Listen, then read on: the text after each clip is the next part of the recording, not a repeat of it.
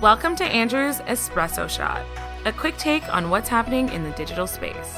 On today's episode, Andrew talks about how we should look beyond the user experience and start considering the overall customer experience. Everybody's talking about UI, UX, design experience. All very important. But when we get into the boardroom, it's amazing that we don't start there. We actually start talking about the customers. We start talking about what the customer experience is. I don't know if you've heard this term, but CX is on the rise. This idea of the customer experience from end to end touch points, which means that everything that the company is doing that you're working towards is about the CX.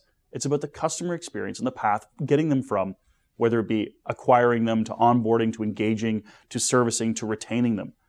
All of that's about the CX. We need to be thinking all parts of the business working towards the same goal.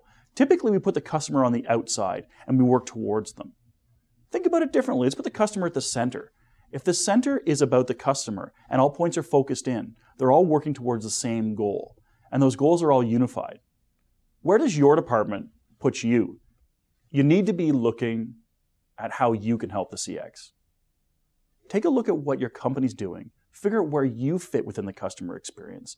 Figure out what you're doing within your company and how that's influencing the customer experience. Measure it, understand it, and help engage in it because that is truly why we're here. We're building businesses that are supposed to engage customers. We've got some great articles below. We're talking about this on the blog. Let's keep the conversation going. I'd love to hear from you. Thanks for tuning in to today's Espresso Shot. Andrew also hosts The Brief, an intimate conversation with industry leaders in the digital space. Check out these episodes and more at bv02.com.